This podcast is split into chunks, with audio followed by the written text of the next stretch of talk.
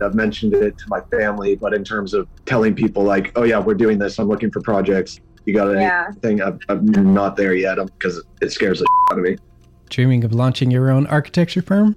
Well, buckle up for a wild ride with Emerging, the podcast that shares what it's really like to start an architecture firm. Where do we begin? We don't even know what type of business to formalize as. Is it an LLC? Is it an LLP? Like, how are taxes? I mean, the list is astronomical. Season 1 featured founders Jeffrey, Lexi, and Chris, owners of Level Studio Architecture, are your fearless guides on this unfiltered journey from napkin sketches to a thriving studio. One evening, stumbled into one last dive, we sat at the bar and pondered our postgraduate futures. Amidst the conversation, a napkin became the canvas for our aspirations, sketching plans and milestones, sealing our heartfelt commitment and shared dreams. In drawing down dreams on a napkin collectively, that then you know in your head you've rooted like oh i'm connected to these people like long term The process of starting an architecture practice brims with excitement and challenges, demanding meticulous planning, flawless execution, and unyielding resilience. I kind of hate the term because it's so overly used, but I think everybody knows imposter syndrome, and I think it's it's so real to this day. I, I I don't know if it's with everybody, but with me, I'm always questioning like, us, can we do this? Are we ready to do this? Are we prepared? Can we do it? Did we just decide a name? We did it, guys. Oh my One that god! came out of nowhere. Woo! It came out of nowhere. I liked it. I saw it. Ready to turn your aspirations into reality? Follow the link in the show notes to subscribe to Emerging and chart your own path to architectural success.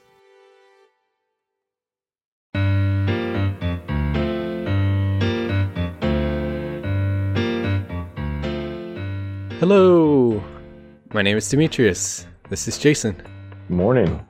and you are listening to Spaces Podcasts Express. Thank you for coming back, everybody. Uh, before we get into it, Jason, I wanted to mention I squeezed it into our last episode, but uh, quick announcement that I'm going to be doing a talk for this summit. It's called Archie Mentors Summit. Nope. Um, it's come. It's happening actually right now this week. There's I think 18 speakers overall of a lot of people that are kind of big in the social media scene that are architects, interior designers. Um, trying to think if there's anyone outside of that scope.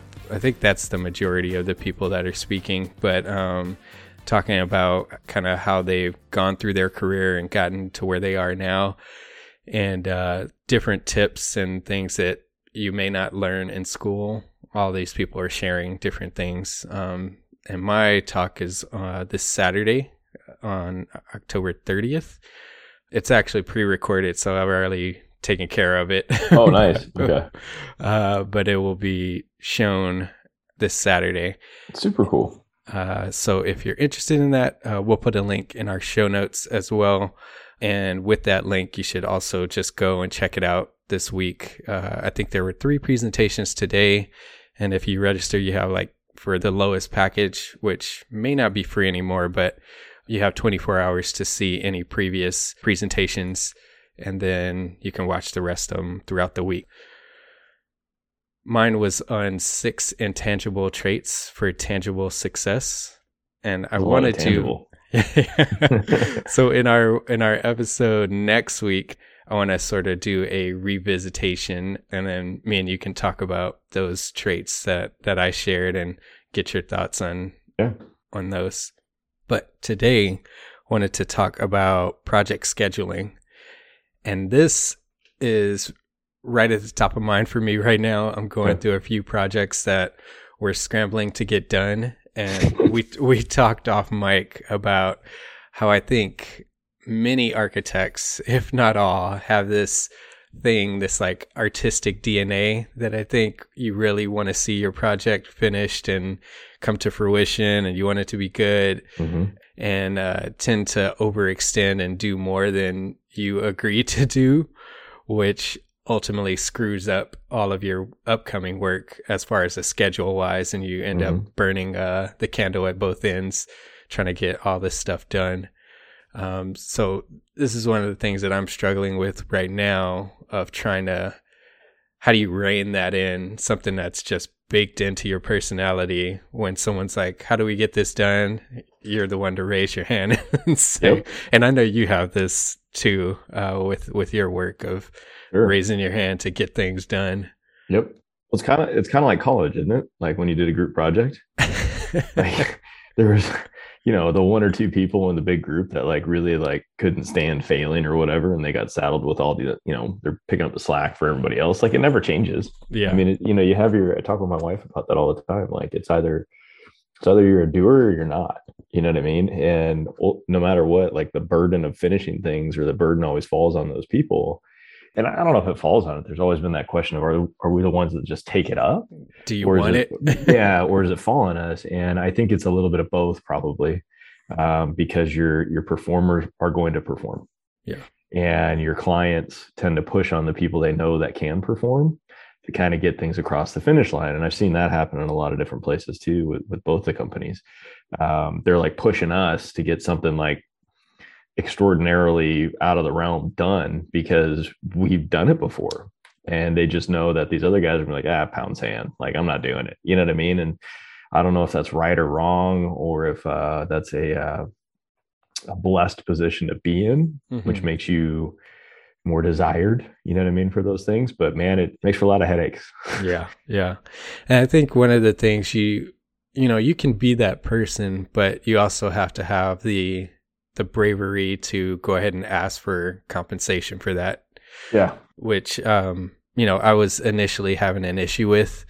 I just wanted to get it done to to move the project along but for you for your vision right? Yeah but it's like getting to a point where it's like okay i need to get some compensation because i'm hurting myself on the back end and you know having to stay up later and all this other stuff so i think that having the um awareness and bravery to to ask for compensation is a big one if you're going to do that Yeah, I think you know the funny thing is, but I don't know if the compensation solves the problem. It makes Yeah. us it makes us feel better. yeah You know what I mean? It's like okay, well at least you know it makes it you know quote unquote worth it, right? Yeah. Um, and I don't know if that's necessarily the answer because I've done that as well. You know what I mean? Where it's like okay, I mean even look at the environment.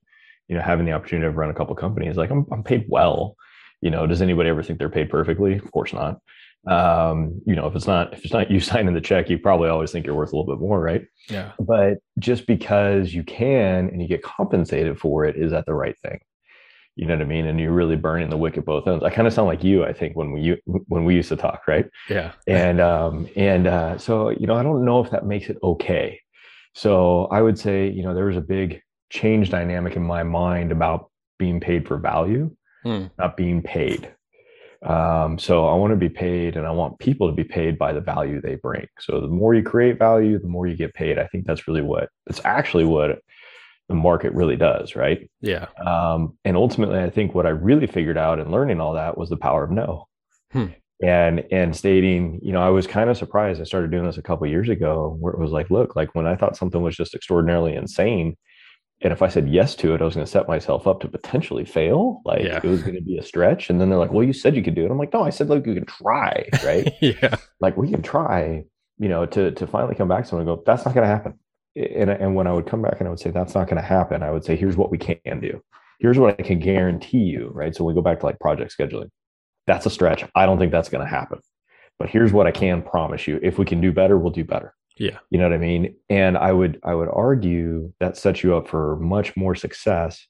But the ability to be able to say, no, that's not going to happen hmm and for them to receive that was also built on the last 15 years of experience together and going okay when this guy says it can be done it can get done when this guy says it can't be done it probably can't be done you know what i mean even though they've pulled out a you know a hail mary every so often or whatever it is right yeah um so i don't you know i think i think there's some of that respect that comes into it that the only way you're going to get to that position to be able to tell a client no is when they know that you know what you're doing and you're not just saying it because you don't feel like it. Does that make sense? And Yeah. so I, I think there's that balance, almost like a career where you have to you you know I know California law makes it so hard, but like you have to put in the extra time and the extra hours to create that value and that worth and show the team that you're you're in it to win it, right? hmm And then later on, you can start to redefine the boundaries a little bit where it's more based on value as opposed to volume. You know what I mean? Everything everybody needs to pull their own weight, but it doesn't, it's not like the it's not like the lawyer movie where they got to show they're putting in 16 hours every day, you know, that kind of thing. That starts to change, right? With the Mhm. experience and the respect. So I, I think you have to be careful there. But that big thing to me became learning how to say no. Yeah. You know, I mean, not, and it's not no, it's just, it's, yeah, I always say provide an out or provide a solution, right? So it's like, okay, well, no, that's not going to work. However, I know we can we can do this. Yeah. yeah i think i think that's the key people don't want to hear no especially when they're willing to pay you hmm they want to hear what what can happen you know what i mean or what we can make happen given the set of circumstances with which they're dealing. Hmm Yeah, because everybody has an expectation of or an idea of what they want, but they may not know what is actually involved. So it needs you as the expert to explain yes. that's not possible because of this, uh, but this is possible right. to highlight and and educate them possibly. right.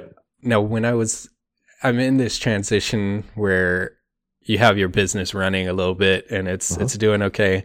Now it's time to shift into improving it and making it really run in a profitable business. yeah And I was listening to um, one of our other podcasts on Gable Media, um, Build Smart, Okay. with uh, is a former CEO of HOK, a big architecture firm, and he outlines his growth from a junior designer to CEO, all within one company over 50 years.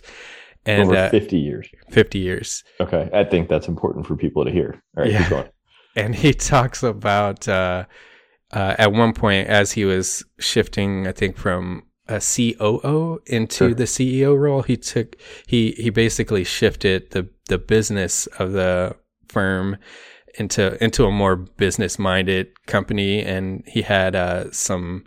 Uh, rules of thumb for financial and kind of business metrics that he called the I think it was the 50 90 10 rule. sure I don't want to botch the 50 50 90 10 yeah. 50 40 10 Uh, no, I think it was 50 90. It's 50 90.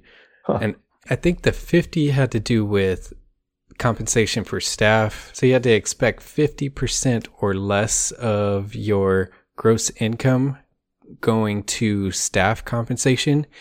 If it increased above 50%, you either had to let staff go or bring in more work. Okay. The 90 was any outstanding receivables beyond 90 days were considered a loss on the books.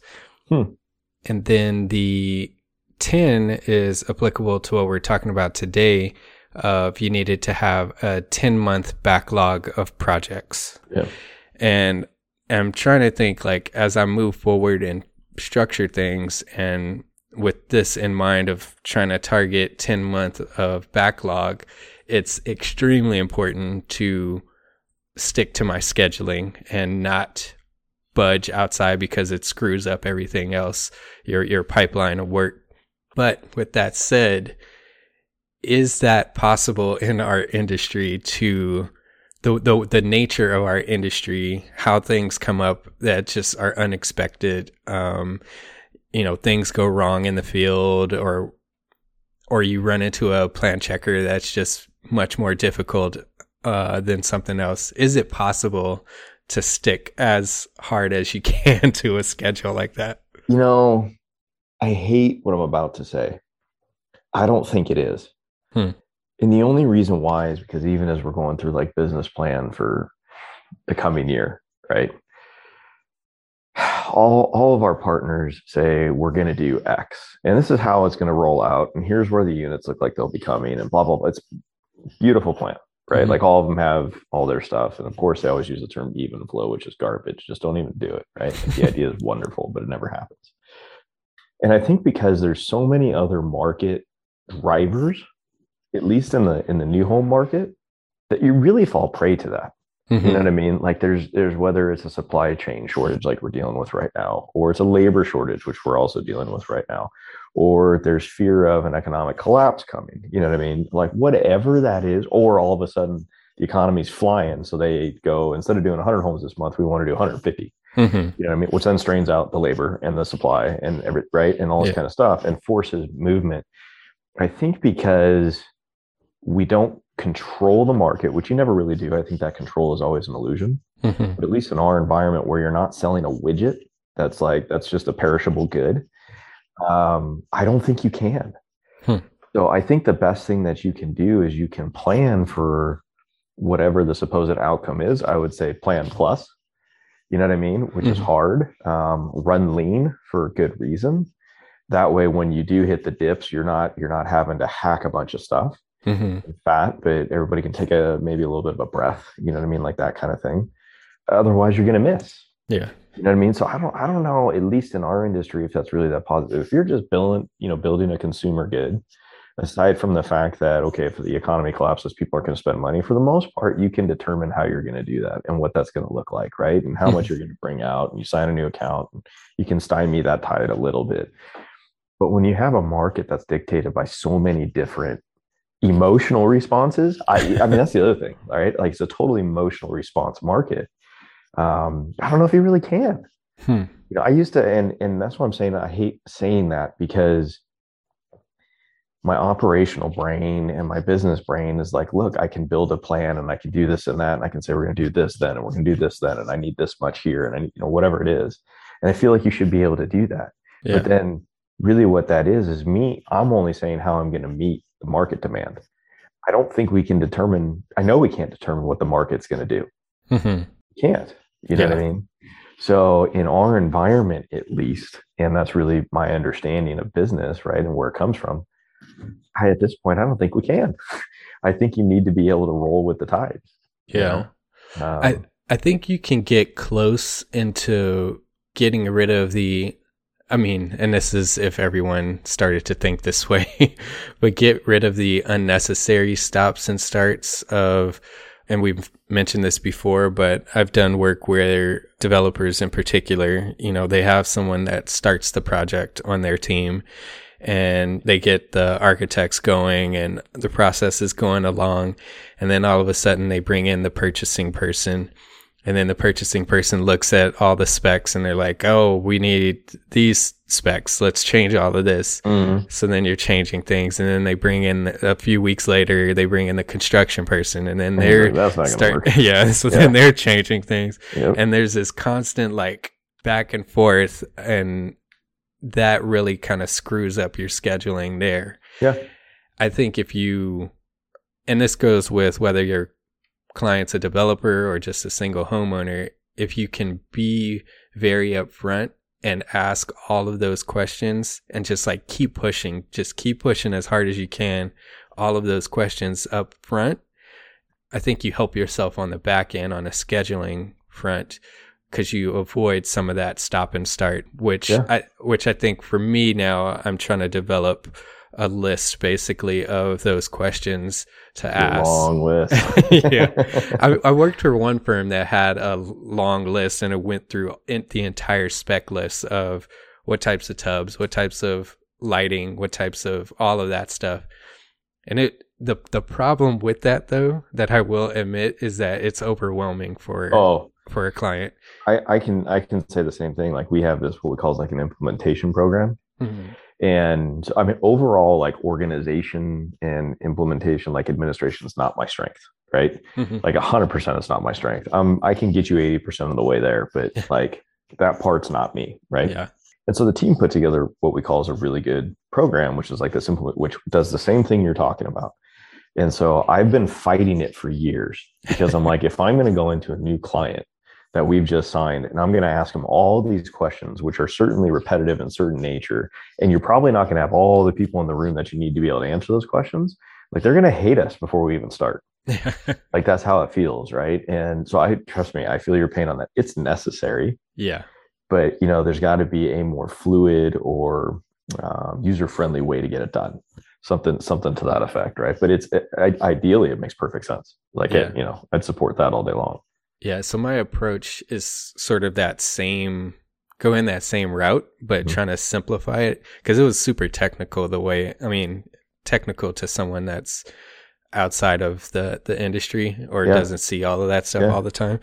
Um but simplifying it as much as possible to the critical items and uh, and some of the other stuff can be figured out or detailed in the field uh, to some extent. So Absolutely. I think removing that uh, that barrier and that stop and start is a big part. And um, yeah, like you mentioned, sometimes it's just the nature of our industry. It's going to be a little bit bumpy. So try to build that 10 month backlog, but also have those buffers in between the stops and starts of projects because something Yeah. will go wrong.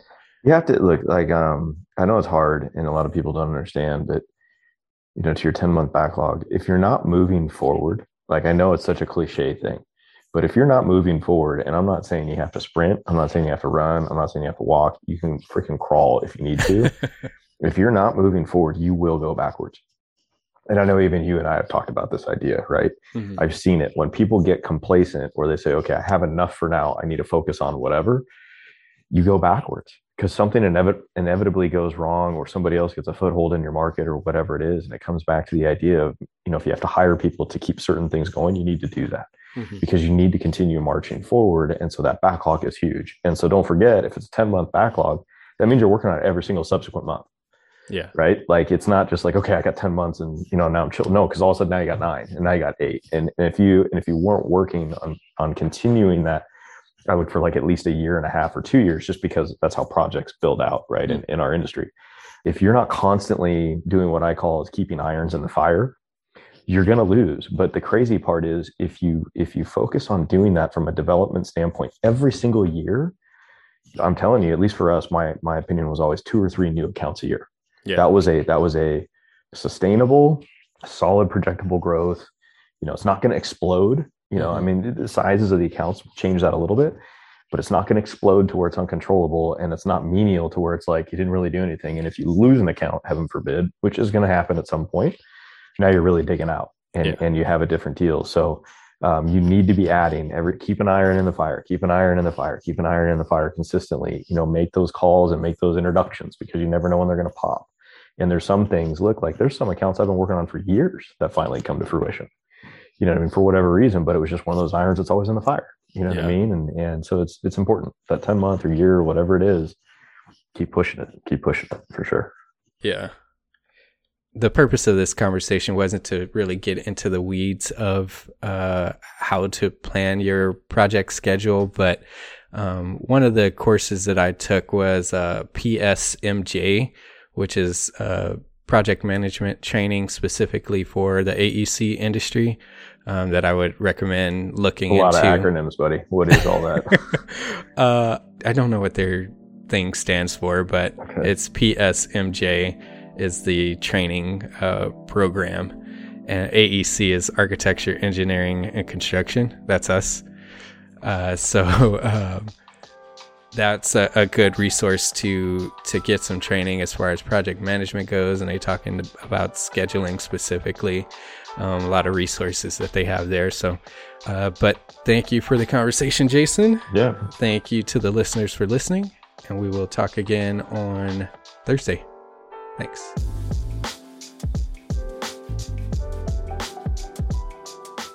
Thanks again for listening. Spaces is part of the Gable Media Network.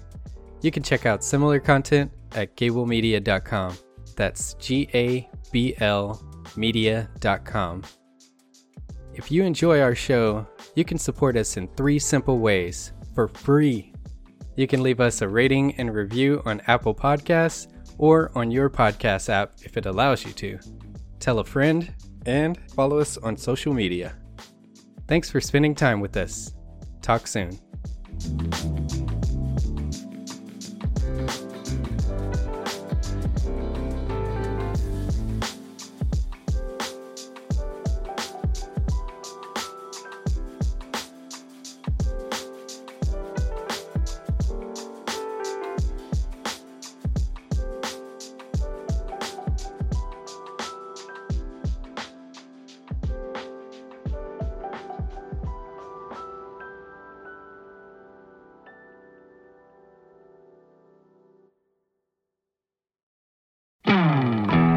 Hey, architecture firm owners and emerging leaders.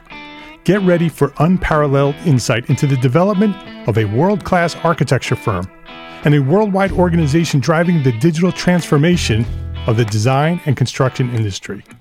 With Build Smart, the podcast that's changing how our profession operates.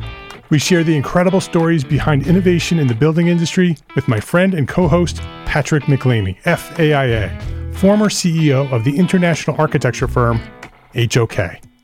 You know, Yamasaki's office or firm lasted during his lifetime.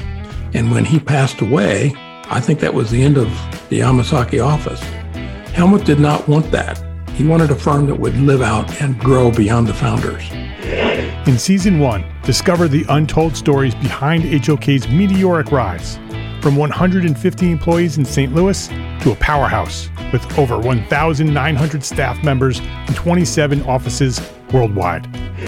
You know, they weren't as polite as the Kojima people. That was just boom. And anytime you have a creditor, whether it's Kojima or the bank, that wants their money, unless you can raise money someplace else, you are out of business. Bankrupt. Bankrupt. And hold on tight for season two, where Patrick takes us on a new adventure as chairman of Building Smart International, shaping the future of digital transformation in the design, construction, and operation of built assets. Ian Howell, Ken Harold, and I, Ken was my technical representative from HOK. The three of us took a tour of Europe of five cities in five days. Very busy time. Simply follow the link in the show notes to subscribe to Build Smart now and uncover lessons that will transform you and your architecture firm.